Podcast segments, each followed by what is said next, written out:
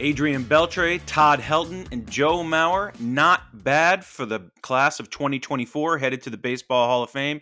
Great players going to be included in Cooperstown. I know I had them on my fantasy team a number of years. Happy to see those guys make it.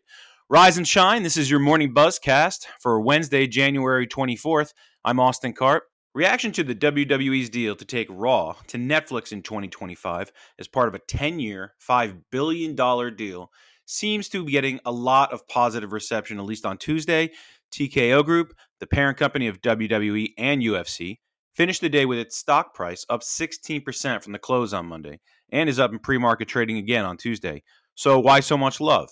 Looks like a good number of analysts were expecting an increase closer to 40 or 50% on the average annual value of the Raw deal. Well, this Netflix deal takes Raw from an average annual value of 265 million currently on cable TV to 500 million when it starts January 2025.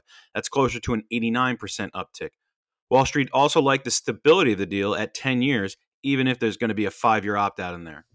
And after Netflix reported its Q4 earnings yesterday, they delivered another 13.1 million global subs.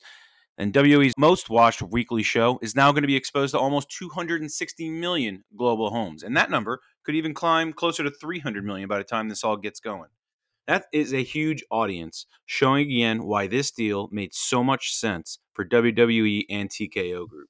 WWE President Nick Khan laid out his perspective on the deal during an appearance on the Pat McAfee show yesterday, saying there were a number of offers on Raw's media deal. He also pointed at this deal coming together only after a couple of months, and that the opportunity to be first movers with Netflix was a big selling point. While both sides right now plan for Raw to remain on Mondays, Khan did note the show could also work on another night, and he cited an enhanced Disney NFL package as competition. Translation that's ESPN adding so many ABC simulcasts to almost every one of its Monday Night Football games this past season. A lot of competition there on Monday, so interesting to see if it eventually does move off Monday. Obviously, Raw has been there for many, many, many years. Next up for TKO Group, a UFC deal, as their ESPN partnership currently goes through 2025. And Netflix has proven that there is a new player in town for potentially sports rights, as that game of musical chairs always heats up. Any sports property with an oncoming deal had to be, at the very least, intrigued about this emergence of Netflix into the live rights market. Platforms like Amazon Prime Video aren't going away. ESPN Plus, Apple TV Plus, Peacock also still in a number of conversations. But this Netflix move is going to make speculation around any big deal more intriguing in years to come. Let's put a bow on some NFL divisional numbers. The Chiefs thriller brought in just over 50 million viewers for CBS on Sunday night, that's the best NFL divisional game audience ever, passing a Cowboys Packers game back in 2017. Hat tip to add at home viewing, uh, added this year. And Chiefs Bills wasn't just big for a divisional game, it was bigger than three of the last five AFC championship numbers and bigger than each of the last five NFC championship game numbers.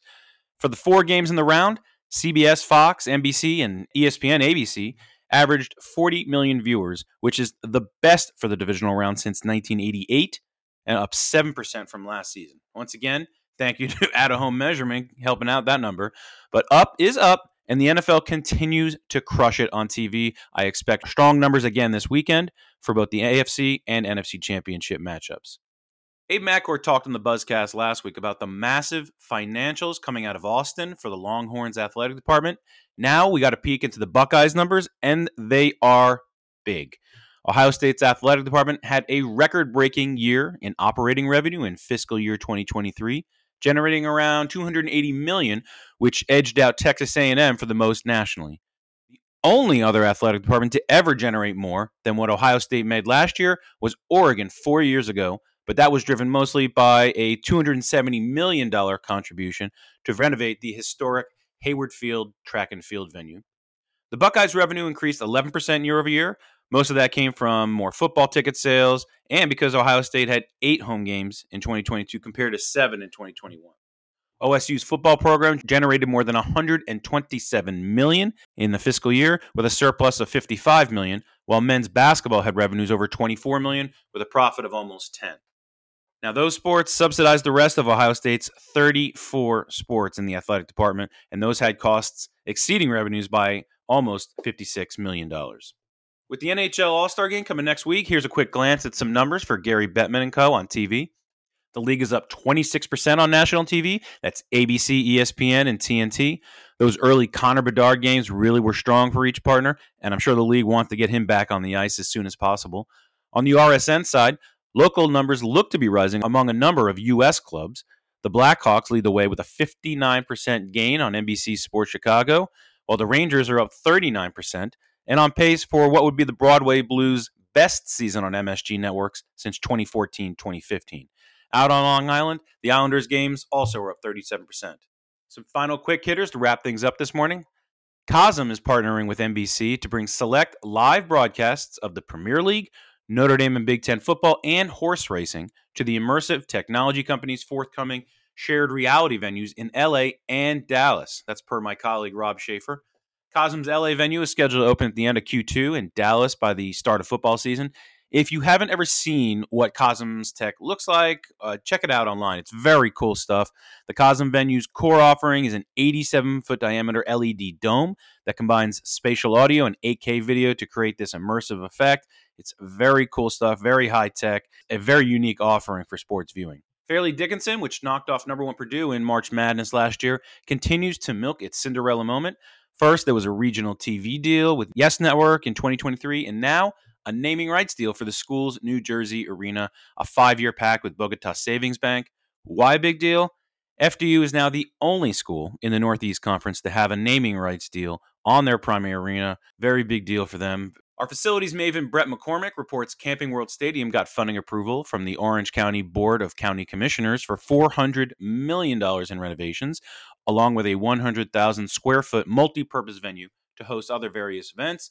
McCormick also noted that Michigan State spent around $3 million on its new LED board setup at Breslin Center for this season. Some World Surf League news from my colleague Rachel Axon. The league is taking its events to ESPN airwaves in the U.S. That begins next week with an event in Oahu. The WSL also inked some new sponsorship packs, including a deal with Lexus. The league also extended deals with Apple Watch and Red Bull, among others. And finally, I plug to check out this week's sports media podcast, which drops today. Andrew Marchand and I dig into the WWE deal, Netflix's future prospects in sports, how Tony Romo and Jim Nantz handled the Chiefs Bills game, and more.